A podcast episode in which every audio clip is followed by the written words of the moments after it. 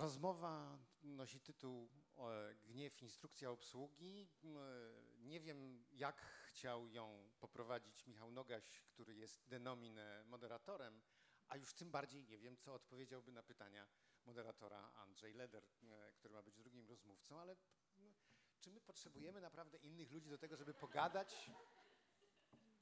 Zacznijcie Państwo dzielić się swoimi refleksjami na temat gniewu, zadawać pytania i z całą pewnością dojdziemy do jakichś wniosków. Proszę? No już się trochę gniewu... Aha. Ironia rozładowuje gniew, więc nie jest pewnie pożądanym z punktu widzenia ludzi zagniewanych, nie jest pewnie pożądanym narzędziem. Prawda? Tak. To jest chyba najbardziej ironiczne, tak, że będziemy o gniewie rozmawiać niesłychanie kulturalnie. A wszystko się przecież tak naprawdę zaczyna od tego, że kiedy tak myślałem sobie, prawda, nad tym tytułem Gniew, instrukcja obsługi, no to z jednej strony oczywiście jest pewnie tak, że bardzo chcielibyśmy mieć instrukcję obsługi gniewu, a z drugiej strony powinniśmy... Chodźcie.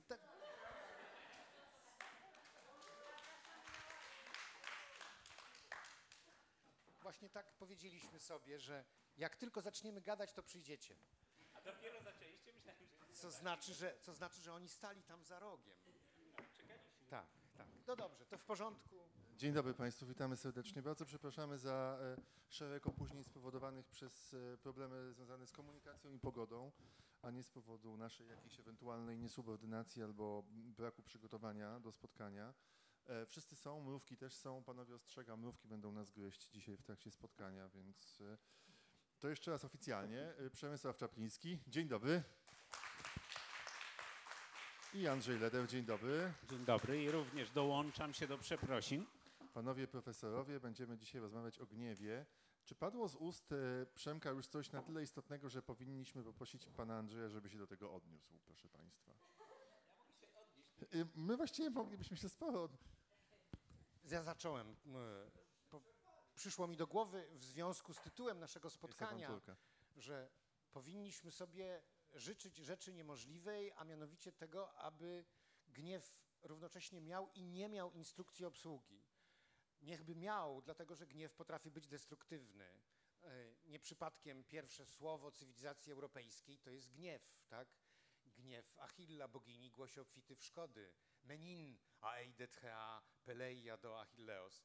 Ale z drugiej strony gniew właśnie dlatego jest cenny, i właśnie dlatego mówimy o nim, że wybucha, a więc patrzymy na niego, czy postrzegamy go jako pewną substancję nieprzewidywalną, nie dającą się do końca opanować, ponieważ jest w nim jakaś słuszność, jakaś potężna energia, reakcja niezapośredniczona, kulturalnie nieuładzona.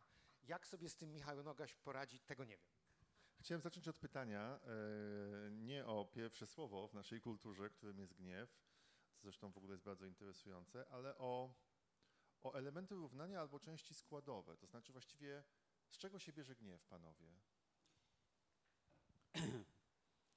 Oczywiście na ten temat jest całe mnóstwo różnych teorii i ja zacznę od takiej teorii, którą chyba najbardziej lubię.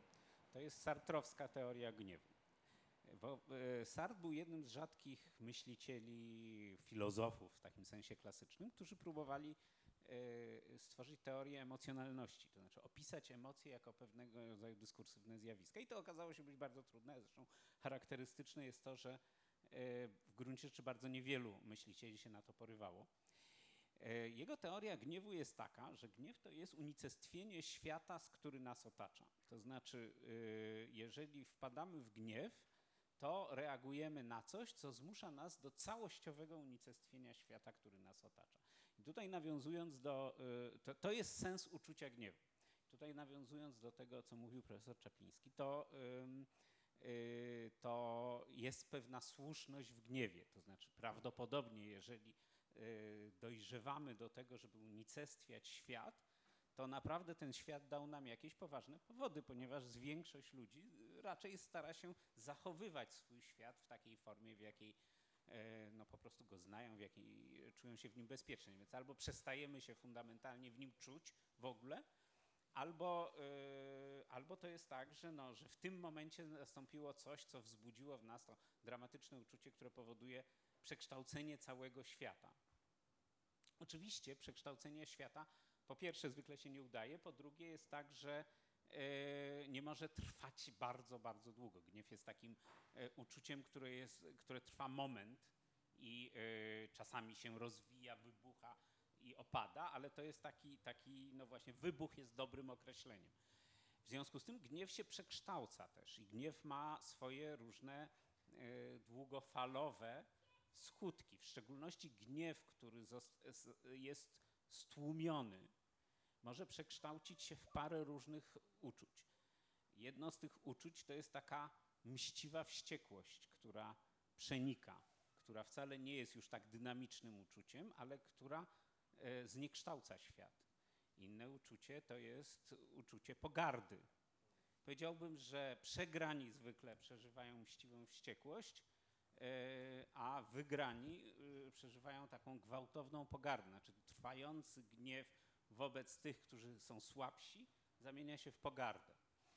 To jest, tu znowu nawiązuje do analizy Hannah Arendt, którą ona umieściła w swojej książce o rewolucji. To jest jedna z, moim zdaniem, lepszych książek o rewolucji, choć z pozycji lewicowych ona jest dość taka, powiedziałbym, ostrożna. Ale moim zdaniem jest bardzo przenikliwa i między innymi pisze o tym, że energia rewolucyjna, która zwykle jest energią gniewu, trwa stosunkowo krótko i potem, ponieważ rewolucją nie udaje się zrealizować obietnic, które dały, i to jest właśnie ten konserwatywny rys Hannah Arendt, która mówi, nigdy jeszcze żadna rewolucja nie zrealizowała obietnic, które ze sobą niosła, to zaczynają się te uczucia rewolucyjne, które są związane z gniewem, przekształcać. Ale przedtem, i to jest jeszcze jeden moment, który wydaje mi się fascynujący, następuje zerwanie masek. Ona opisuje to, mówiąc o rewolucji francuskiej, w czasie, kiedy nagle maska dobrotliwej monarchii, z ancien reżimu, arystokracji została zerwana i ukazała się cała brutalność tego systemu, nazwijmy to, zerwana została też maska ludu, który przestał być miłym ludem tańczącym w pastorałkach, a stał się tym ludem, który wiwatuje, jak głowy spadają. I to zerwanie masek jest początkiem przekształcania się uczucia gniewu, o którym jeszcze możemy sporo porozmawiać, ale ja bym powiedział, że ta wizja, o której Hannah Arendt, którą znajduje w rewolucji francuskiej, moim zdaniem dość dobrze pasuje do naszych czasów. To znaczy, to jest wizja spadania masek.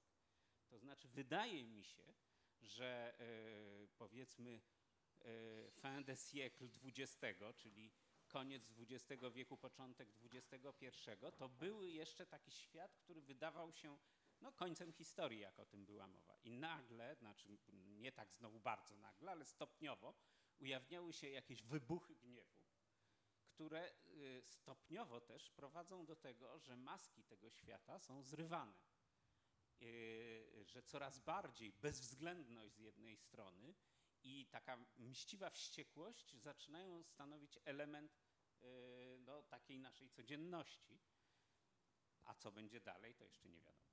Mhm. To od trochę innej strony na twoje pytanie, Michale, jakie są składowe gniewu. Właściwie częściowo Andrzej już zasygnalizował coś, co może zabrzmieć dziwnie, może nawet paradoksalnie, a mianowicie, że gniew, chociaż jest emocją silną, chcemy wierzyć w to, że jest emocją autentyczną, to jest zarazem historycznie zmienny. Andrzej powoływał się na Sartra, na Hannah Arendt. Ja z kolei chciałbym się odwołać do takiej książki, która w sposób bardzo prosty, może nawet nadmiernie prosty, porządkuje historię gniewu. To jest książka Petera Sloterdijka „Gniew i czas”, w której on pisze o tym, że można spojrzeć na dzieje cywilizacji europejskiej przez pryzmat sposobów radzenia sobie z gniewem. Bo jakby z punktu widzenia pewnej fabuły czy takiego scenariusza, no to jest jakaś przyczyna gniewu, gniew narasta, wybucha, później następuje to, o czym mówił Andrzej, na przykład rozchodzą się ścieżki rozwścieczonych i pogardliwych, natomiast cywilizacje oglądane od strony sposobu reagowania na gniew dałyby się według Sloterdijka podzielić w sposób taki dość radykalny. On mówi, że po pierwsze kultura starożytnej Grecji w ogóle nie miała z tym żadnego problemu. Starożytny Grek, oczywiście jak mówimy starożytny Grek, to nie mamy na myśli każdego Greka, tylko mamy na myśli mężczyznę, wojownika. Demokracja ateńska, na którą się bardzo często ludzie powołują, dotyczyła 12% społeczeństwa. U szczytu swojego rozwoju Ateny zamieszkiwało około 240 tysięcy ludzi, to z tych 240 tysięcy ludzi 12% miało aktywny dostęp do praw, mogło korzystać z demokracji. Otóż według Sloterdijka Grek nie miał kłopotu z gniewem, ponieważ był wychowywany w kulturze, która go uczyła, trenowała nieledwie natychmiastowej odpowiedzi. Jeśli ktoś cię obraża, odczuwasz gniew, natychmiast reaguj, czyli uderz, zabij. Tak? Przypomnijcie sobie Edypa. Ledwie woźnica krzyknął ustąp z drogi, a już Edyp zabija wszystkich. Tak? No, strasznie gniewni ludzie, ale to jest to, co ukochał w starożytnej Grecji Friedrich Nietzsche, ponieważ to było społeczeństwo bez resentymentu. Nikt tam nie chodził, prawda, nie przychodził do domu i nie myślał sobie, mogłem mu oddać, prawda, mogłem go zabić albo mogłem go przynajmniej popchnąć i tak dalej. Nie było choć tego... powiedzieć to.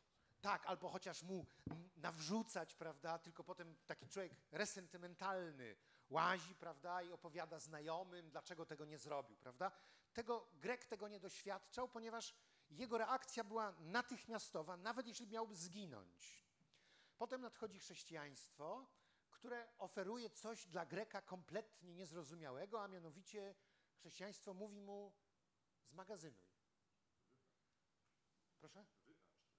Tak, no dla Greka wybaczenie, zniewagi, obrazy było czymś kompletnie niezrozumiałym, ale chrześcijaństwo mówi upokorzenie, którego doświadczysz i na które nie odpowiesz złem, sprawi, że spotkasz się kiedyś po śmierci z prawdziwym Bogiem, tak, staniesz z Nim twarzą w twarz, a zatem doświadczanie upokorzeń, i to jest to radykalne zderzenie świata chrześcijańskiego ze światem greckim, to doświadczanie upokorzeń i przetwarzanie owego doznanego zła na dobro jest istotą pewnego rodzaju ekonomii chrześcijańskiej, dzięki której chrześcijaństwo chciało właściwie przerobić całą ludzkość, prawda? Od tej pory każdy chrześcijanin wie, że w sytuacji konfliktowej ten, kto nie zareaguje gniewem, agresją, będzie dobry, a ten, kto będzie dobry, będzie zbawiony. Więc pojawia się pewnego rodzaju bank gniewu, tak Sloterdijk tak proponuje na to patrzeć, do którego chrześcijanin odkłada wszystkie swoje upokorzenia, na które nie odpowiedział. Sprawa się stopniowo zmienia, ponieważ chrześcijaństwo traci na znaczeniu, jest potwornie zdemoralizowane, w gruncie rzeczy to jest taka instytucjonalizacja społecznego akceptowania status quo. I pojawia się ruch robotniczy w XIX wieku, proletariat, kapitał, manifest komunistyczny. Znaczące było to przesunięcie, który według Sloterdijka inaczej ustawia ową ekonomię gniewu, a mianowicie w dalszym ciągu robotnik nie może swojemu pracodawcy odpowiedzieć na upokorzenie, nie może go uderzyć, nie może go potrącić, przewrócić, pobić, tak, wyrzucić z pracy, z domu, ponieważ jest po prostu słabszy, ale odkłada swój gniew do tego wspólnego banku na moment rewolucji. I to jest to zdarcie masek, prawda, czyli w pewnym sensie proletariat trzyma maskę, tak, jest zamaskowany do momentu, kiedy wybuchnie rewolucja, ponieważ wtedy nastąpi pełna odpłata. Będzie można zrealizować gniew, ale oczywiście sens owego gniewu nie tkwi, sens owego oszczędzania w banku proletariackiego gniewu nie polega na tym, że kiedyś nastąpi zemsta, tylko na tym, że zemsta umożliwi zmianę świata. Tak? To nie jest po prostu oczekiwanie na okazję, kiedy będzie można zabić fabrykanta, zabić właściciela. Według Sloterdijka problem XX wieku polega na tym, że nie ma już banku gniewu, do którego moglibyśmy odkładać nasze upokorzenia, obojętnie czego by one dotyczyły, a jesteśmy zagniewani ciągle, w tym kraju zwłaszcza. Tak? To wystarczy wsiąść do tramwaju, żeby się przekonać, jak niewiele trzeba, aby spotkać ludzi zagniewanych, wkurzonych, sfrustrowanych, wściekłych. Ale według Sloterdijka nie istnieje już wizja transcendentnej w stosunku do naszej dzisiejszej historii przemiany świata, która by nadawała sens magazynowaniu owych upokorzeń i tych momentów, kiedy nie oddajemy. I na tym polega problem, ponieważ wybuchamy z byle powodu, ale nawet wtedy, kiedy wybuchamy zbiorowo, jesteśmy nieskuteczni. Tak? Czyli połączyły się dwie rzeczy. Po pierwsze, nie ma tej przekładni, po drugie, nie ma skuteczności. Tutaj zgłasza się ad vocem profesor Leder, ale ja, jeżeli pan pozwoli, to do tego, co powiedział Przemek, zadam też pytanie do pana, jako nie tylko do filozofa kultury, ale też psychologa i psychoterapeuty. Właściwie co jest lepsze? Magazynowanie gniewu, czy nagłe wyrzucenie go z siebie i pójście do przodu bez takiego poczucia, że dźwiga się na plecach ciężar tego niewypowiedzenia, tego, co nas wkurza? Ja bym powiedział, to zależy dla kogo. Natomiast jeszcze odpowiadając, czy podejmując jeszcze ten wątek Sloterdijka, to chciałem się, bo moim zdaniem tutaj Sloterdijk zdradza swoich mistrzów ze szkoły frankfurckiej, w szczególności Adorno i Horkheimera i ich rozważania, a także Fromma w gruncie rzeczy, i ich rozważania na temat roli kultury masowej, czy przemysłu rozrywkowego, bo z ich punktu widzenia to nie była kultura jako kultura, tylko pewien bardzo wyprodukowany system kanalizowania emocji. I wydaje mi się, że to jest bardzo ważne uchybienie w jego rozumowaniu. To znaczy, ja bym, idąc za tym rozumowaniem adorniańskim, bym powiedział coś takiego. To, co nowożytność, a w szczególności ta współczesna, czyli od mniej więcej XX wieku nowożytność, oferowała zamiast nadziei umieszczonej albo w transcendencji, jak w chrześcijaństwie, łącznie z nadzieją zemsty, bo pamiętajmy, że elementem nadziei na zbawienie jest też nadzieja na to, że źli zostaną potępieni. Można sobie, i jak się ogląda, nie wiem, w Gdańsku Memlinga, to widać bardzo dobrze, że wyobraźnia pracowała na temat tego, co tym niedobrym ludziom, którym nie możemy ze względu na naszą chrześcijańską naturę od razu wypłacić, co zostanie wypłacone, jak będą tam się smażyć i tak dalej, i tak dalej. No i wiele innych przedstawień sądu ostatecznego. I w pewnym sensie, i potem mamy ten inny rodzaj transcendencji gniewu, to znaczy rewolucja, marzenie rewolucyjne, czyli już w naszym świecie w pewnego dnia nieuchronnie przyjdzie rewolucja i ona po prostu da złych zniszczy, czyli burżuazja, proletariat wyniesie. Ale i to znikło w XX wieku, a szczególnie w świecie zachodnim, świecie dzisiejszego systemu, jakby go nie nazywać. I fantazja na temat zemsty i gniewu przeniosła się w produkcję kulturalną, w przemysł kulturalny.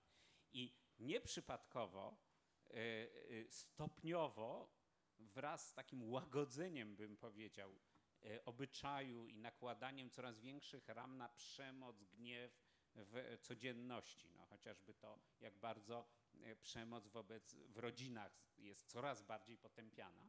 Jednocześnie w przemyśle kulturowym skala przemocy wzrasta. To znaczy jeszcze powiedzmy filmy z lat 50., 60.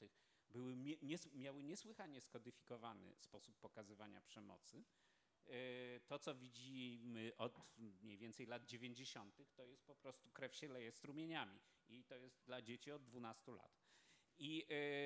I to jest w jakimś sensie coś, co zastąpiło i chrześcijańską wizję transcendencji i tą zemstę rewolucyjną, gniew rewolucyjny.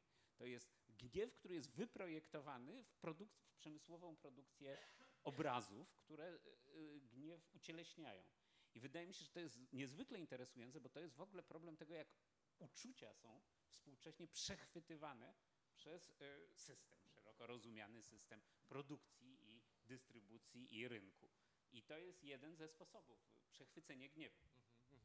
To ad vocem, bo ja się zgadzam z tym, że Sloterdijk przeskoczył jakby w ogóle całą tę sferę przemysłu kulturalnego, ale tak jak rozumiem, w gruncie rzeczy ten argument, o którym teraz wspomniałeś, potwierdziłby jego diagnozę, taką mianowicie, że nie ma dzisiaj sensownego pomysłu na to, takiego wielkiego banku, do którego można by ten gniew składać, ten gniew bez odpłaty. W związku z tym po prostu przechwytuje go kultura masowa, kanalizuje, konwertuje, tak czy owak jakoś próbuje nim gospodarować. I teraz według Sloterdijka specyfika dzisiejszej sytuacji polega na tym, że każde rojenie, każde marzenie o spełnieniu gniewu, czy to pod postacią takiej zemsty, innej zemsty, czasem przecież mamy do czynienia z filmami, które mówią o głęboko sięgającej ingerencji w wymiar sprawiedliwości, prawda? Czyli pojedynczy obywatel zabija skorumpowanych policjantów albo sędziego, prokuratora itd., itd. Otóż bez względu na to wszystko Sloterdijk mówi o tym, że żeby się wydobyć z tego resentymentu, w którym tkwimy, potrzeba by zacząć myśleć o nas, o sobie, jako o istotach, które mają coś do dania, a nie jako o istotach, którym coś zabrano. Bo gniew, i tutaj znowu jakby krążymy wokół tego wyjściowego pytania dotyczącego składowych gniewu. Gniew zaczyna się w momencie, w którym ktoś coś zrobił, coś takiego, co powoduje, że czujemy ujmę. To jest bardzo piękne słowo w polszczyźnie, które doskonale jakby oddaje istotę owego emocjonalno-fizycznego czy materialnego doświadczenia gniewu. Czujemy się, jakby ktoś coś nam zabrał, tak część z nas, wyrwał nam kawałek ciała, serca, wątroby, prawda? Czujemy, że w związku z tym musimy wybuchnąć. Otóż Sloterdijk mówi o tym, że nie ma wyjścia, ponieważ wyczerpały się banki gniewu. Nikt już dzisiaj nie wierzy na tyle w chrześcijaństwo, żeby zalecał spokój. Wręcz przeciwnie, tak, chrześcijaństwo dzisiaj, kościoły, poszczególne kościoły stają się aktywnymi prowodyrami, prowokatorami do rozmaitych rzezi. Zresztą robiły to od dawna i tak dalej. Tak, nie ma również proletariackiego banku gniewu. Wobec tego Sloterdijk mówi, że powinniśmy zacząć myśleć o sobie jako o istotach, które mają coś do zaoferowania, to znaczy, które są bogatsze od świata nastawionego, nakierowanego na nas, zagrażającego nam. To są tak zwane cnoty darzące. I rzeczywiście zwróćmy uwagę na to, jak niesłychane rzeczy dzieją się na przykład w Polsce wtedy, kiedy odwołujemy się do ludzkiej hojności, do ludzkiej szczodrobliwości. Raz do roku przeżywamy wspaniałą akcję tak świątecznej orkiestry, kiedy nawet bardzo biedni ludzie gotowi są, nie wiem, stać na mrozie, przejść kilka kilometrów, żeby tylko włożyć datek, tak, mimo że to jest jakaś poważna kwota w ich miesięcznym budżecie. Tak? Dlaczego? Dlatego, że wtedy właśnie możemy o sobie myśleć jako o ludziach, którzy obdarowują innych. I teraz to obdarowywanie, tak, te cnoty darzące powinny się jakoś połączyć według Sloterdijka z naszym rozpoznawaniem rzeczywistości, czyli przede wszystkim z rozpoznawaniem stanu środowiska naturalnego, ponieważ jedyną transcendencją, która dzisiaj nam może przysługiwać, jest wspólna transcendencja Ziemi. Tak czy owak, w tym sensie przemysł kulturalny jest oczywiście istotny, a zarazem nawet gdyby go uwzględnić, to i tak należałoby powiedzieć, że w dalszym ciągu mamy ten sam problem. Ad vocem? To znaczy, ale też spróbuję dojść do pana pytania, to znaczy Ad vocem to tylko tyle, że mam wrażenie, że w tym rozumowaniu w pewnym momencie Sloterdijk po prostu porzucił gniew, to znaczy ta powiedzmy kultura daru, którą on promuje, to już jest jakby z zupełnie innego zasobu ludzkich uczuć niż to, niż gniew. Natomiast, no ale bo gniew nie jest tylko zjawiskiem, które no, można kulturowo opracować, ale jest też właśnie, i tutaj wracam do tego pytania, czymś, co pojawia się w człowieku, a nie tylko w człowieku, bo w ogóle w większości istot żywych, kręgowców stałocieplnych, co do ryb to nie wiem, jak jest z gniewem, w sposób, który związany jest z podstawowymi interakcjami społecznymi. I rzeczywiście, co robić z tym gniewem, który jednak się pojawia cały czas? To jest fundamentalne pytanie. I oczywiście wiemy o całym takim nurcie, głównie wywodzącym się z psychologii, który mówi o tym, że nie należy hamować gniewu, bo nie wiem, wrzody żołądka, apopleksja i inne takie rzeczy, a przede wszystkim zgorzknienie charakteru. Z drugiej strony, no jeżeli ktoś wyładowuje swój gniew na, nie wiem, no, taksówkarzach, ludziach obsługujących go w restauracjach i tak dalej, no to raczej mamy do niego podejście takie, co z tym gniewem robić, to jest bardzo, bardzo trudna kwestia. I ja bym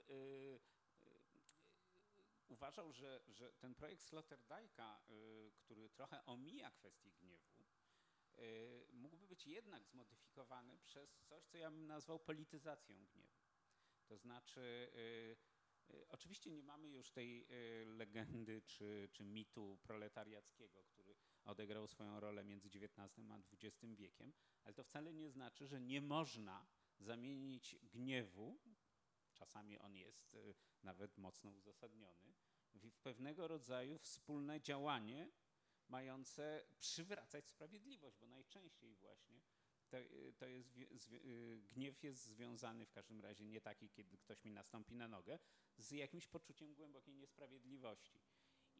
I wtedy on byłby jakoś komplementarny do tej propozycji Sloterdijka, to znaczy taki gniew polityczny, który by mówił, ten świat rzeczywiście wymaga zmiany, ale nie musimy zmieniać go w ten sposób, że go najpierw rozwalimy, choć wydaje się to być trudne.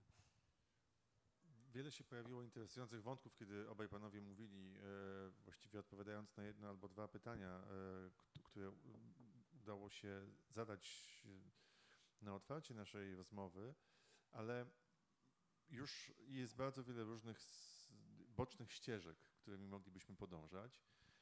Zapisałem sobie na przykład takie pytanie, które odnosi się do tego, o czym mówiliście obaj panowie, to znaczy, czy kultura kreuje gniew? Czy jesteśmy teraz w takim momencie, w którym to, o czym mówiliście, że popkultura pokazuje filmy dla dwunastolatków, a nawet młodszych dzieci, w których jest mowa o zemście, rewanżu, gniewie, który narasta i właściwie on się kumuluje i trzeba coś z tym zrobić, to nie jest jakieś, no bym powiedział, podkorowe działanie, które po prostu koduje w nas, że gniew jest taką emocją, która będzie jedną z przewodnich w naszym życiu. Ale zanim o tym porozmawiamy, bo po drugiej stronie tej całej historii jest kultowy film 12 gniewnych ludzi, który bierze się przecież z gniewu i wściekłości na konkretnego człowieka oskarżonego o popełnienie zbrodni, a potem dostajemy studium tego, jak ten gniew można rozbroić, prawda? I jak ci, którzy najpierw chcieli skazać, potem ulegają sile perswazji i zmieniają zdanie.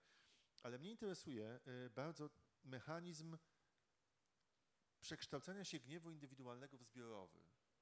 No bo przecież każdy z nas bywa wściekły, każdy z nas czuje gniew, ale te sytuacje historyczne, ważne, o których mówimy, gniew rewolucyjny, gniew robotniczy, poznański chociażby, ale też wiele innych.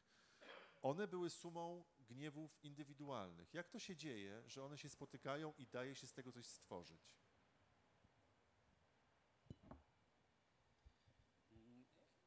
Ja bym zaczął od takiego punktu, w którym wyobraźnia poszczególnych ludzi łączy się w taką wyobraźnię zbiorową, a może się połączyć, ponieważ ich wyobraźnia jest rządzona bardzo podobnymi obrazami. To znaczy w pewnych okresach pewne obrazy, pewne narracje, opowieści, dyskursy i tak dalej zaczynają organizować tak w wyobraźnię poszczególnych ludzi, że właściwie oni się odnajdują w bardzo podobnych opowieściach i te opowieści zwykle mają wspólnych bohaterów i wspólnych wrogów. Więc jest stosunkowo łatwo doprowadzić do tego, żeby obraz wroga mógł połączyć bardzo dużą grupę ludzi i zamienić ich w potężne narzędzie gniewu. Wiadomo, że z jednej strony właśnie gniew rewolucyjny, do którego co najmniej my jakoś nawiązujemy regularnie, ale też są też na przykład gniewy pogromowe i wobec mniejszości seksualnych na przykład wyraźnie budzi się rodzaj gniewu pogromowego, to znaczy wyobrażenie pewnego rodzaju no, perwersji, które każdy gdzieś tam nosi w głowie, nagle zaczyna łączyć uczucia bardzo wielu ludzi i skłania ich do tego, żeby poszukać po prostu tego wroga i wywrzeć na nim zemstę. Co jest ciekawe, przepraszam, że wydaję słowo, ponieważ to jest gniew, który bierze się z wyobrażeń, a nie z faktów najczęściej. W ogóle większość uczuć rządzonych jest wyobrażeniami. To jest tak, że fakty tylko żywią te wyobrażenia i zawsze można znaleźć takie fakty, które często są prawdziwymi faktami albo wymyślonymi faktami, które te wyobrażenia będą żywić. I oczywiście nikt z nas nie jest wolny od tego rodzaju przeżyć, chociaż część z nas potrafi jakoś krytycznie do tych uczuć się odnieść, ale wydaje mi się, że tutaj ten mechanizm wspólnego obrazu, który rządzi wyobraźnią wielu, wielu ludzi, które ich łączy, jest fundamentem tego gwałtownego ruchu, który w pewnym momencie uruchamia gniew zbiorowy. No, częściowo właściwie już odpowiedzieliśmy na to pytanie, czy kultura kształtuje gniew. Z pewnością tak, gniew w ogóle nie jest doświadczeniem indywidualistycznym, bo rodzi się za sprawą spotkania ze światem, przebiega w interakcji silnej, gwałtownej z kimś bądź z czymś, a im bardziej sprawa jest ważna, tym większe prawdopodobieństwo, że stanie się ten gniew jednostkowy, stanie się gniewem społecznym.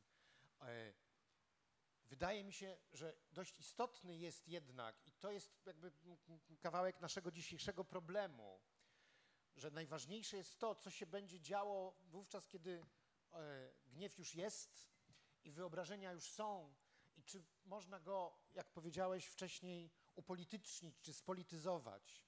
Otóż wydaje mi się, że to jest jakby jedyna droga dzisiaj, która pozwala sądzić, mniemać, łudzić się, mieć nadzieję, że gniew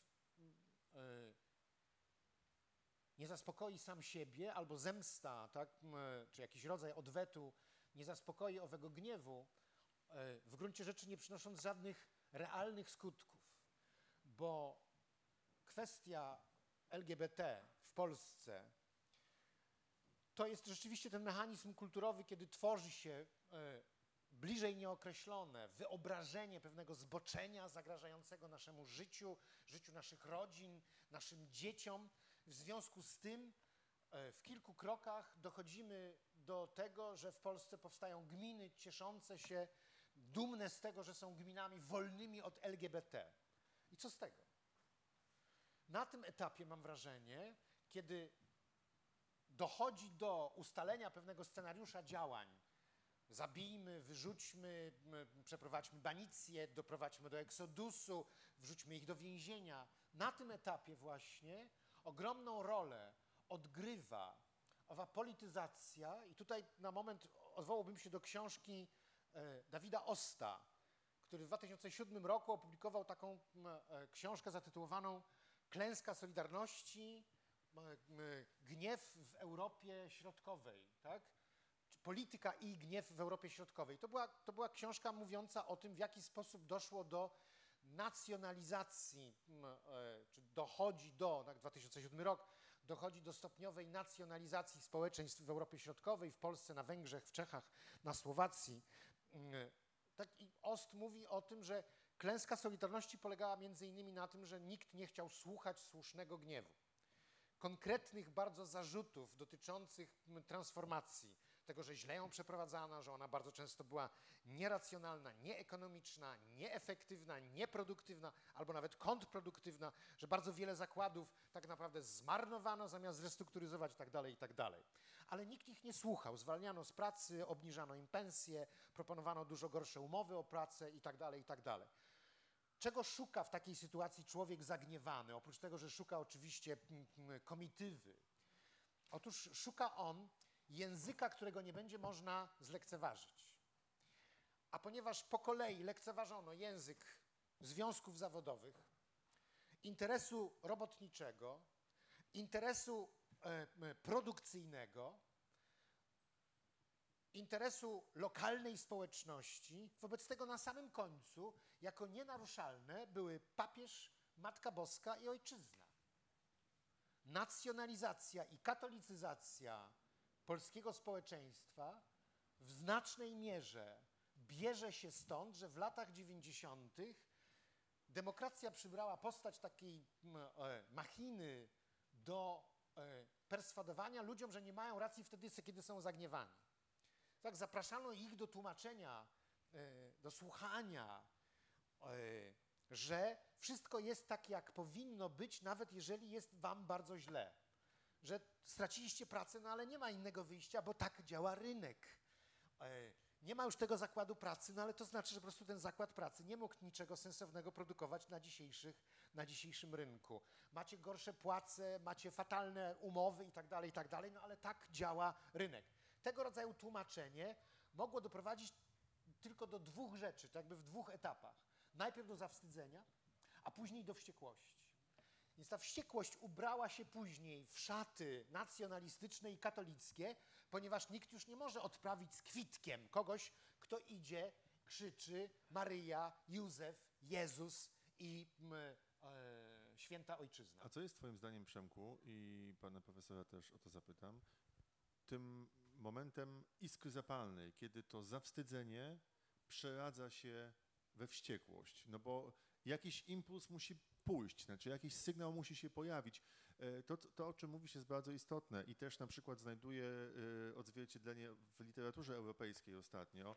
O tym na przykład opowiadają książki francuskiego pisarza Eduarda Louisa, który pisze o tym, jak, zresztą to jest mechanizm bardzo podobny do polskiego, jak w tych wszystkich mniejszych społecznościach, na przykład we Francji, zamieszkanej przez robotników, socjaliści, socjaldemokracja, zapatrzona w nową wizję lewicy tworzoną przez Tonego Blaira na Wyspach, opuściła swój tradycyjny elektorat i tam wszędzie weszli w to miejsce nacjonaliści, którzy powiedzieli, być może nie mamy dla was gotowej oferty, ale rozumiemy wasz gniew i w jakimś sensie wspólnie będziemy karmić się tą frustracją.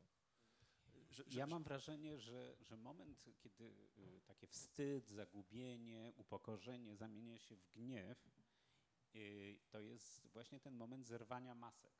Przy czym zerwanie masek może być rzeczywiste, w każdym razie bliższe rzeczywistości, ale czasami może być całkowicie pozornym zerwaniem masek. Natomiast w momencie, kiedy wyjaśnia się, dlaczego wszystko wygląda tak, jak wygląda i dlaczego ty właśnie jesteś tak nieszczęśliwy, ponieważ oni, jacyś tam oni, tak to wszystko ustawili, żebyś ty był nieszczęśliwy, a żeby oni byli szczęśliwi i żeby im było dobrze, to pozwala właśnie wyeksplikować ten i przede wszystkim skierować na pewien obiekt gniew. I dlatego mówię, że te wytłumaczenia i zerwania masek często są absolutnie fantazmatyczne, bo taką rolę właśnie pełniły bardzo często różnego rodzaju mity, zaczynając od mitu antysemickiego przez właśnie mit LGBT, czy też do pewnego stopnia uważam, że w Polsce mit elity dzisiaj. To znaczy, że twierdzenie, jakoby istniała wąska elita, która nad ośmiorniczkami wszystko rozplanowała, jest też pewnego rodzaju mitologią, która właśnie pełni dość podobną rolę. To znaczy pozwala zerwać maski i zobaczyć tą straszną twarz wroga. Ale tu jeszcze jedną rzecz można by dodać, tak pozwolę sobie wrócić do tego wątku, który zacząłem wcześniej, a mianowicie Istnieje ogromna różnica pomiędzy takim właśnie zerwaniem masek, które powoduje wybuch wściekłości czy gniewu skierowanego przeciwko elitom, a więc przeciwko mitowi, który został wykreowany. Istnieje różnica pomiędzy takim gniewem, a gniewem na przykład demonstracji, manifestacji przeciwko zaostrzeniu prawa antyaborcyjnego albo przeciwko niszczeniu sądów, albo przeciwko niszczeniu służby zdrowia, dewastowaniu szkolnictwa, zawłaszczaniu mediów publicznych, tak, no de facto dzisiaj partyjnych, a nie publicznych, ani nawet nie państwowych. Ta różnica polega na tym, że pomiędzy gniewem, pomiędzy źródłem, tak źródłowym doświadczeniem, które gniew wywołało, sposobem manifestacji gniewu, a ewentualnym dalszym ciągiem, który byłby spełnieniem żądań, i zachodzi zgodność, czyli wychodzimy na ulicę, ponieważ jesteśmy wkurzeni na niszczenie niezawisłych sądów. Oczywiście ktoś może po drodze dostać klapsa, tak? Może dojść do bójki, ale spełnienie żądań takiego tłumu polegałoby na przywróceniu jasnej i wyrazistej granicy oddzielającej władzę ustawodawczą od władzy sądowniczej, władzę wykonawczą od władzy sądowniczej.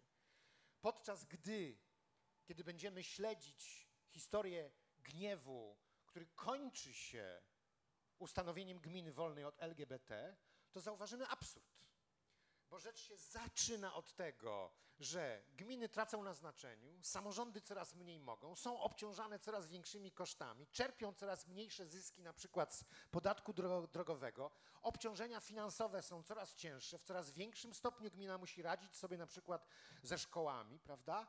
I nagle ni z tego ni z owego pojawia się pomysł, słuchajcie, nasza gmina będzie gminą bez LGBT, wolną od LGBT.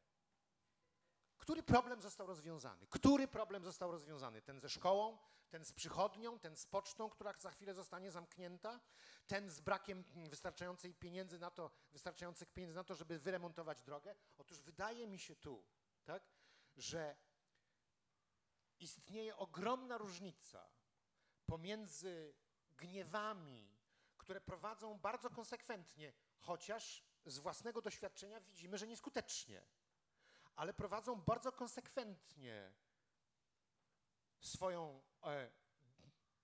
swoją drogę, tak? Czyli idą pewną drogą, bardzo konsekwentnie od momentu pojawienia się źródła, przyczyny gniewu, niesprawiedliwego przepisu, niesprawiedliwego postępku, nadużyć ze strony władzy, aż do samego końca, kiedy pojawiają się bardzo konkretne żądania. Co to oznacza? To oznacza, że gniew, nawet gdyby był bardzo autentyczny, to jest dzisiaj przedmiotem ustawicznych zabiegów. I te zabiegi powodują, że bardzo często gniew jest przechwytywany i ulega takiej renominacji. Tak? Następuje swego rodzaju podstawienie. Czyli to, co Andrzej nazwał zerwaniem masek, ja bym nazwał dokładnie przeciwnie, a mianowicie nałożeniem masek. Tak? Wychodzimy z domu i mówimy, nasza gmina za chwilę znajdzie się na skraju bankructwa, nie będziemy mieli za co zapłacić nauczycielom w szkole, wychowawcom w przedszkolu. Czyli szukamy wroga. Nie. Idziemy do burmistrza i chcemy na ten temat rozmawiać. Co się dzieje? Po drodze dochodzimy do burmistrza, przechodzimy powiedzmy przez budynek gminy, jakieś tam rozmowy trwają, a potem jak wychodzimy, jesteśmy na ulicy, to krzyczymy precz LGBT.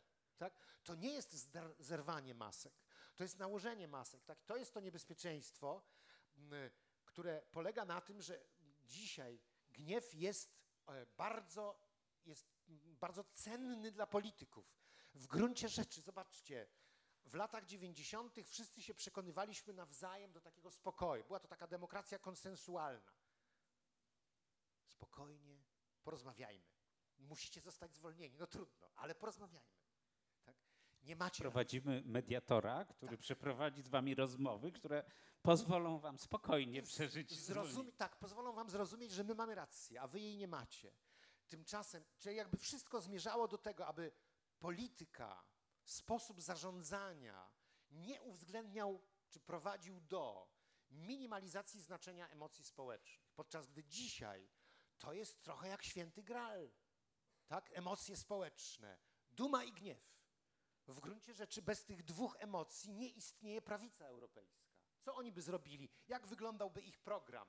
Gdyby ktoś im powiedział, słuchajcie, no dobrze, ale tak naprawdę to bez tej dumy i bez tego gniewu, to jak mają wyglądać podatki, szkoła, przychodnie, służba zdrowia i tak dalej, jak to ma wszystko wyglądać? Nie tylko europejska, północna i południowa amerykańska również. Oczywiście, to jest tak, ten sam model. Więc w tym sensie tak, tak duma i gniew są dzisiaj takimi sztandarowymi emocjami, wokół których politycy prowadzą rozmaite działania i politycy występują jako pewnego rodzaju tacy prowokatorzy, tak? Dbają o to, żeby broń Boże, ani duma, ani gniew nie zgasły. Przy czym ja bym powiedział, że to, czy to jest zerwanie masek, czy nałożenie masek, wydaje mi się, że trochę zależy od tego, czy patrzymy z punktu widzenia tego, który doświadcza tych emocji, bo bardzo często to jest tak, że z jego punktu widzenia rozpoznanie tego, że właściwie wszystkie te skomplikowane problemy ze szkołą, szosą, podatkami i tak dalej, sprowadzają się do jednej prostej rzeczy – LGBT. Jeżeli się usunie LGBT, to będziemy mieli fundusze na szkołę, a po wszystkim będziemy szczęśliwsi. Ale tego już nikt nie mówi, nie ośmieli się tego powiedzieć. Tak, tylko że właśnie to jest w takim fałszywym domyśle. No tak, prawda? Tylko że z punktu widzenia tej subiektywnie przeżywającej to osoby, to właśnie tak wygląda. Wreszcie zrozumiałem, na czym polega zło i dzięki temu mogę nienawidzić tego zła. I potem pojawia się to, co Anglicy, nasi bracia nazywają kolokwialnie mindfuckiem, bo 3 miesiące później władze gminne mówią: ojej, nie będzie pieniędzy z funduszy, musimy się wycofać. I to jest dopiero sytuacja, w której ten człowiek, który znalazł wroga, nagle okazuje się, że jest opuszczony, bo go wszyscy opuścili wtedy. Ale można zawsze wtedy powiedzieć, no tak, ale widzicie, oni tam siedzą i ci wszyscy po prostu wywierają na nas presję i jak zwykle jesteśmy skrzywdzeni przez obcych. I to moim zdaniem nadal można pompować ten balonik. Natomiast oczywiście z punktu widzenia obserwatora zewnętrznego to wygląda tak, jak mówisz, to znaczy stworzenie fantazmatycznego wroga jest nałożeniem pewnej maski. Ale też bym powiedział, że używanie gniewu, dumy, poczucia upokorzenia, chęci zemsty i tak dalej, to nie jest wynalazek początku XXI wieku.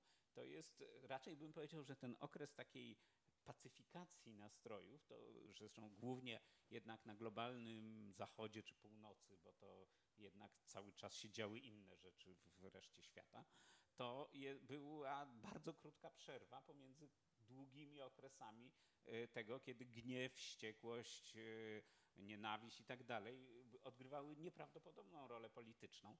Ale jest jeszcze jedna rzecz, o której chciałem wspomnieć, to jest taka myśl beniaminowska z jego tez o historii, mianowicie, że przegrane rewolucje często przenoszą gniew właśnie na jakieś kompletnie fantazmatyczne obiekty. I to jest dość stała zasada, to znaczy jak rewolucja niemiecka, która się odbyła między rokiem 1918 a 1919, została rozbita. Powstanie Spartakusa w Berlinie, monachijska komuna i tak dalej, to niedługo później ci robotnicy zaczęli zasilać partie faszystowskie po prostu i wynieśli do władzy NSDAP. Jak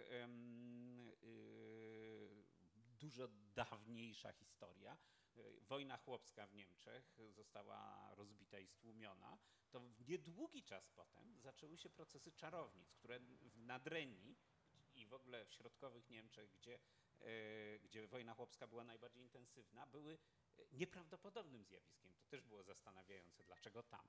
Ale to w każdym razie tak interpretowali to właśnie ci myśliciele ze szkoły frankfurckiej. To była reakcja na przegraną rewolucję, no bunt taki bardzo mocny.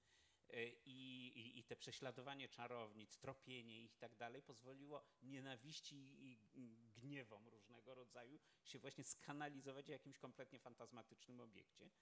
I w tym sensie ja myślę, że na przykład to, że gniew, który w większości nas jest związany z na przykład właśnie sprawą sądownictwa, przez swoją nieskuteczność jest niebezpieczny. dlatego że on zamiera i w pewnym momencie zamieni się w coś, co może być niebezpieczne w taki czy inny sposób.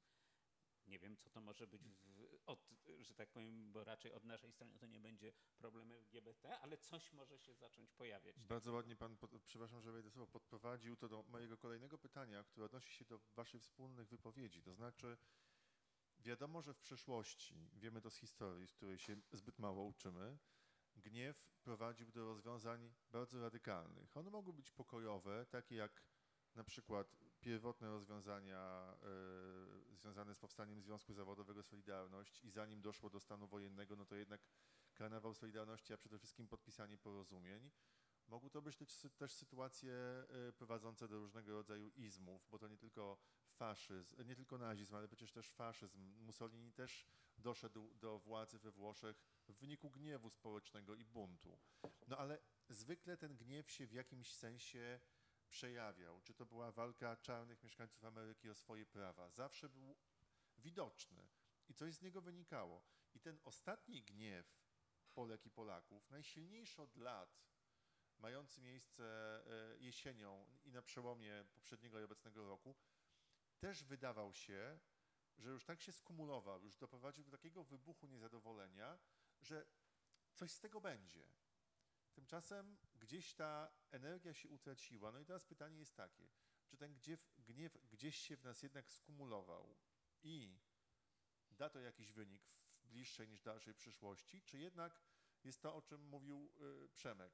Druga strona umiejętnie to przejęła i po prostu rozmyła w nas ten gniew albo spowodowała, że już nam się nie chce go wyrażać w tak dobitny sposób. Właściwie Andrzej już przed chwilą podpowiedział trochę i słusznie niebezpieczeństwo z tym związane, tak, gniew stłumiony, gniew niespełniony, czy niespełnione żądania z gniewem związane, z gniewu wynikające, prowadzą do rzeczy nieprzewidywalnych. Może być tak, że to się w nas odłoży, taki byłby najpiękniejszy scenariusz. Nie bądź bezpieczny. Pamiętamy. Tak, człowiek pamięta, nie bądź bezpieczny, tak? Zapamiętaliśmy wszystko to, co się działo i w związku z tym, kiedy zmieni się po prostu władza, no to będziemy wywierać tak silną presję na rząd, na parlament, aż nastąpi odrobienie tych strat i ustawienie reguł gry demokratycznej tak, żeby nie były możliwe wszystkie te przewały, machloje, nadużycia, i procesy korozyjne, tak, które uruchomiła 5 lat temu czy 6 lat temu władza i nad którymi sprawuje staranną pieczę. To jest taki pierwszy scenariusz, ale on jest bardzo optymistyczny. Natomiast te dwa niebezpieczne, niepokojące, nieprzewidywalne są takie, że słuszny gniew popchnie do przemocy albo że zostanie przechwycony i skierowany ku czemuś, co jest kompletnie idiotyczne, nie mające nic wspólnego, czy to z kwestią niszczonej w Polsce demokracji, niszczonego środowiska naturalnego, odbieranych kobietom praw reprodukcyjnych itd. Tak więc... No, wojna z Rosją na przykład. Tak, to byłoby idealne. Już to słyszeliśmy tak, zresztą tak. Z trybuny sejmowej, że na tajnym posiedzeniu... Że mamy wojnę... Że jest scenariusz prawdziwy, bardzo niebezpieczny właśnie wojny z Rosją. Tak. Próba przejęcia narracji, bo wiadomo, że kto ma opowieść, ten ma władzę, że wyciekają maile, wszystko się sypie, ale musimy się gotować na wojnę z Rosją. Czyli właściwie to scalanie społeczeństwa wokół władzy, niezależnie od tego, jaka by ona była. Tak, tak. No, ale... Czyli już wiesz, nie wystarcza wróg wewnętrzny, teraz będziemy szukali wroga zewnętrznego, bo już nie da się tak jeszcze nas bardziej pokłócić. Mhm. Ale ja jeszcze... To tylko dwa zdania, że znowu wraca ten koncept Sloterdijka o cnotach darzących, czyli właśnie o takiej hojności, która wynika z przeświadczenia o tym, że mamy więcej, tak? Że świat nigdy nie jest w stanie nas tak bardzo dotknąć, abyśmy chcieli się mścić dla samej zemsty, prawda? I być może to jest jakieś światełko w tym tunelu.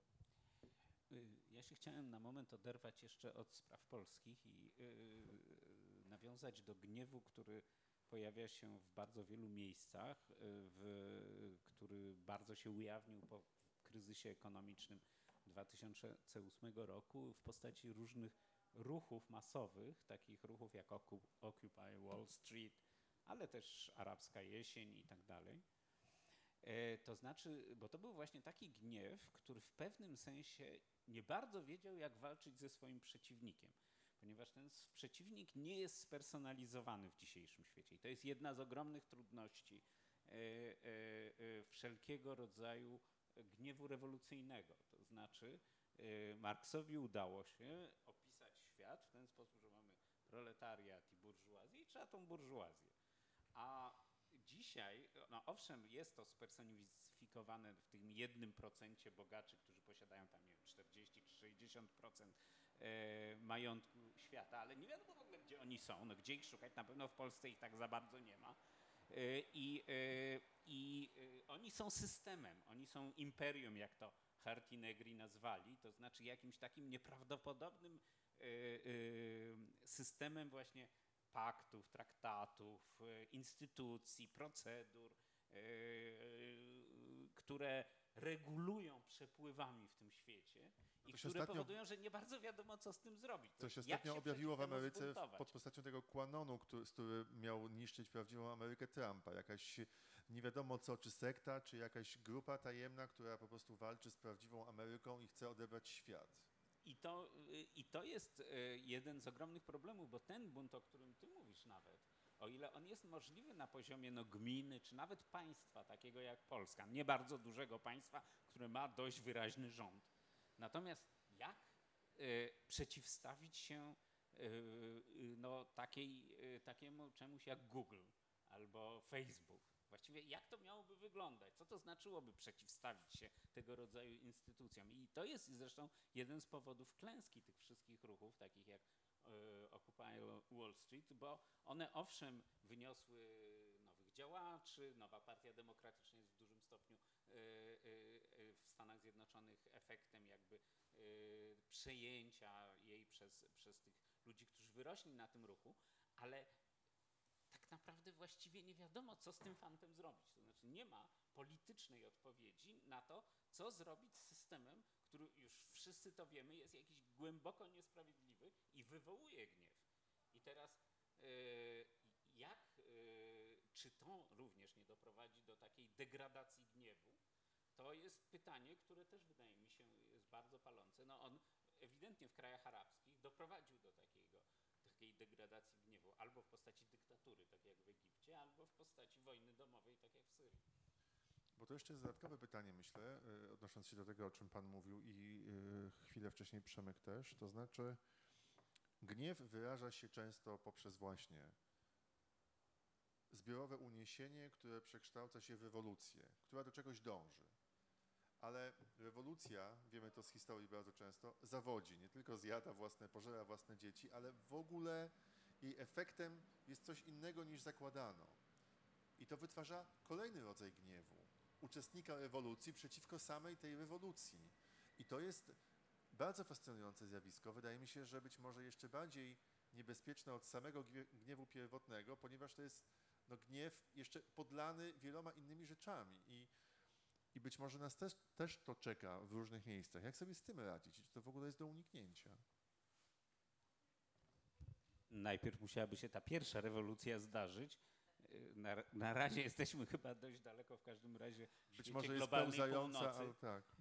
Natomiast rzeczywiście efektem tego zwykle były radykalizacje. To znaczy, że pierwsze pokolenie ojców rewolucji uznawane było za zdradzieckich. I ścinane, jak pamiętamy. Albo ścinane, rozstrzeliwane, można różne sposoby znaleźć. I wyrastało następne pokolenie i tak dalej, i tak dalej. To jest to, co, bo ja wiem, Stalin przeprowadził w czasie Wielkiej Czystki, a Mao Tse-tung w czasie rewolucji kulturalnej. Rozbicie tak naprawdę pierwszych ojców założycieli rewolucji i uruchomienie energii tych wściekłych w postaci takiego politycznego młota, który faktycznie rozwala całą dotychczasową strukturę. Nie wiem, czy życzyłbym sobie, żeby tego rodzaju rewolucja nas kiedykolwiek czekała jeszcze w ten sposób. Ale być może ona zachodzi właśnie, tak? Bo tak sobie pomyślałem, to, co wcześniej, to o czym wcześniej mówiłeś, jest jakoś bliskie mojemu również postrzeganiu polskiej rzeczywistości. Otóż ja uważam, że faszyzm w Polsce jest właśnie śladem przegranej rewolucji. Ten dzisiejszy faszyzm w Polsce. Rewolucja nastąpiła w 1989-1990 roku z punktu widzenia zmiany własności środków produkcji. Rewolucja nastąpiła, tylko że jej istotą oczywiście była nadzieja na równość. I w tym sensie rewolucja zawiodła, zostawiła bardzo wielu pokonanych w polu, zostawiła rozmaite traumy po sobie i to wraca właśnie pod postacią owych wtórnych albo nawet tercjarnych przekształceń, które kulminują w formie resentymentów, frustracji bardzo łatwo ukierunkowywanych, tak? Czyli w stronę Żyda, w stronę LGBT, tak? To, mnie się to wydaje, że to jest tak naprawdę z punktu widzenia strukturalnego idiotyzm tej napaści, takiej symbolicznej napaści na mniejszości seksualne w Polsce jest strukturalnym odpowiednikiem antysemityzmu w Niemczech, prawda? Kiedy popatrzymy na... Też w Polsce w latach 30. Też w Polsce to była w latach 30. Tak, oczywiście, tak. Antysemityzm w Polsce, antysemityzm w Poznaniu, prawda? W Poznaniu społeczność żydowska, jeżeli dobrze pamiętam, liczyła 2%. Tak? To było już całkiem duże, rozwinięte miasto. Artur Domosławski to świetnie opisuje w biografii Baumana. Tak. Ja szczerze mówiąc byłem absolutnie porażony. Nie miałem wiedzy na temat antysemityzmu w Poznaniu, ale przykłady, które on przytacza i to, jak młody Bauman się musiał z tym mierzyć, to jest coś porażającego. No więc to antysemityzm w Poznaniu był odwrotnie proporcjonalny do realności obecności społeczności czy gminy żydowskiej, prawda? I no, dokładnie to samo można powiedzieć o antysemityzmie w Polsce w ogóle, prawda? Żydzi nie byli największą mniejszością w II Rzeczpospolitej, bo byli nią Ukraińcy, ale Ukraińców się bano. Dlatego, że Ukraińcy tworzyli organizacje zbrojne, tworzyli partię polityczną, dążyli do separacji, do oddzielenia się od Polski. Jedyny udany zamach polityczny w II Rzeczpospolitej to jest zamach dokonany przez Ukraińców na ministra Pierackiego, prawda? Oni go po prostu zamordowali. Największą liczbę więźniów w Berezie Kartuskiej stanowili działacze tych białoruskich i ukraińskich partii, prawda? Ale fantazmat Żyda był tak starannie podtrzymywany, prawda? I był tak upowszechniony i on tak potrafił jednoczyć ludzi, że to antysemityzm decydował o istocie tożsamości polskiej w dwudziestoleciu międzywojennym, zwłaszcza w drugiej dekadzie, prawda? I dzisiaj mamy do czynienia dokładnie z tym samym pod względem strukturalnym, prawda? Że jest coś z takiego strukturalnego odpowiednika w LGBT w stosunku do Żydów, więc to są w gruncie rzeczy chyba zjawiska, które w Polsce się dzieją, prawda? Ta drugie i trzecie maskowanie niespełnionej rewolucji. Ja tylko bym dodał, że ta rewolucja, która moim zdaniem naprawdę przegrała, to była rewolucja 80-81 roku, to znaczy pierwszej Solidarności, bo to była naprawdę rewolucja, to znaczy, że w tym sensie, że był to ruch absolutnie masowy i niekierowany przez no, pewnego rodzaju decyzję polityczną z góry. I te 10 milionów ludzi, którzy się wówczas zaangażowali i którzy, ponieważ byłem wtedy 20-latkiem, to pamiętam po prostu, jak to wyglądało, którzy naprawdę mieli poczucie, że zmieniają ten kraj swoją aktywnością, no zderzyło się z czołgami, no mówiąc najprościej, i ten nieprawdopodobna mobilizacja została rozbita i ja uważam, że 89 rok to już był początek przegrywania, to znaczy w tym sensie, że poziom mobilizacji właśnie takiej w porównaniu do tej rewolucji 80-81 roku był o wiele mniejszy.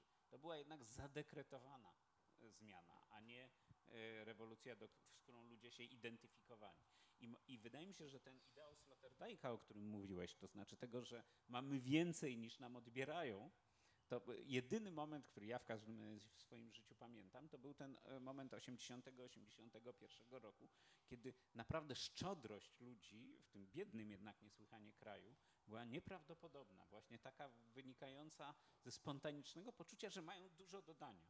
Bardzo ciekawie o tym zresztą pisze w swoich dziennikach Tadeusz Cybolewski, który opisuje też ten czas uniesienia rewolucji roku 80 i mówi tak. Solidarność w jakimś sensie zawiodła, bo się rozpierzchła po wprowadzeniu stanu wojennego. Zabrakło liderów, oni zaczęli się ukrywać. Ludzie byli pozostawieni sami sobie. Partia, ci, którzy w nią wierzyli, też poczuli się zdradzeni, zawiedli, bo wyprowadzili czołgi na ulicę, było niebezpiecznie, albo po prostu się przez długi czas uginali przed Solidarnością, więc też nie byli godni zaufania, tak jak kiedyś. I w te wszystkie szczeliny, które powstały, wszedł Kościół. I potem był rok 89 i wiemy, co się wydarzyło dalej i tak dalej. Panowie, musimy powoli kończyć, dlatego że spotkanie zaczęło się z różnych przyczyn od nas niezależnych nieco później, więc jeżeli mają Państwo jakieś pytanie do naszych gości, to teraz jest ten moment, żeby zadać. Przepraszamy, że to dzisiaj trochę inaczej wygląda niż zwykle, no ale aura nas zaskoczyła. Czy o coś Państwo chcieliby panów profesorów spytać? Bardzo proszę. Tylko bardzo proszę o krótkie pytania i w miarę krótkie odpowiedzi. Za to dużo. To może... Aha, mam. Ja nie tyle mam pytanie, co... No dobra, ale nie ma czasu, rozumiem, na polemikę. Polemikę z pewnym fragmentem wypowiedzi pana profesora. Mianowicie tym fragmentem, o którym pan mówił, że gniew ten, który miał miejsce niedawno w obronie niezależności sądów, jest niebezpieczny albo do niczego dobrego nie prowadzi. Ja przez długie życie trzymałem się takiej myśli, którą jako nastolatek, nie wiem w ten czas od kogo to usłyszałem, że za młodu można być gniewnym, ale trzeba uważać, żeby nie zmienić się w starego wkurwionego. Pilnowałem się tego dość długo, ale czas destrukcji jak gdyby systemu sądowego w Polsce sprawił, że stwierdziłem, że granica została przekroczona i jako już stary, wkurwiony, znowu byłem aktywny, tak jak kiedyś w młodości. Nic złego w tym nie widzę. No ale jednak to przysłowie, które pan zacytował, skąd się bierze? To znaczy, ja też w pewnym sensie czuję się jak stary i wkurwiony, ale mam obawę, że jeżeli... To, co się dzieje, będzie trwało, to znaczy, jeżeli nasze wysiłki będą tak bezskuteczne, jakie były dotychczas, to będziemy mieli do czynienia z procesem dezintegracji. To znaczy trochę to, co się stało z kodem na przykład, który niezależnie od tego, że był, że powiem, w cudzysłów, używając dzisiejszego młodzieżowego języka, ruchem dziadersów, to jednak był wielką mobilizacją. Dzisiaj w ogóle nie ma mowy o czymś takim. I niestety starzy wkurwieni mają skłonność do stawania się starymi, zgorzkniałymi, depresyjnymi ludźmi, którzy mają poczucie przegranej. Wcale nie uważam, że to niebezpieczne musi koniecznie oznaczać, szczególnie po tej stronie powiedzmy demokratycznej, że znajdziemy sobie jakiegoś znowu Żyda czy LGBT, natomiast obawiam się, że może prowadzić do takiej głębokiej demobilizacji społecznej, do takiego nastroju depresji, który znamy, bo to przecież w ciągu... Ja byłem wkurwiony nie po to, że tak powiem, jest pewien moment, taka sytuacja, że trzeba dawać świadectwo naszej niezgody na to, co widzimy. To jest tylko to. Mało tego, tak mi się wydaje, bo tak jakoś zaleciało trochę tą starością. Otóż jedną z najpiękniejszych rzeczy podczas tych protestów, zarówno przeciwko rozwalaniu sądów, jak i przeciwko zaostrzeniu przepisów antyaborcyjnych, była taka aktywizacja starszego i najstarszego pokolenia. To było coś zupełnie niesamowitego. Tak?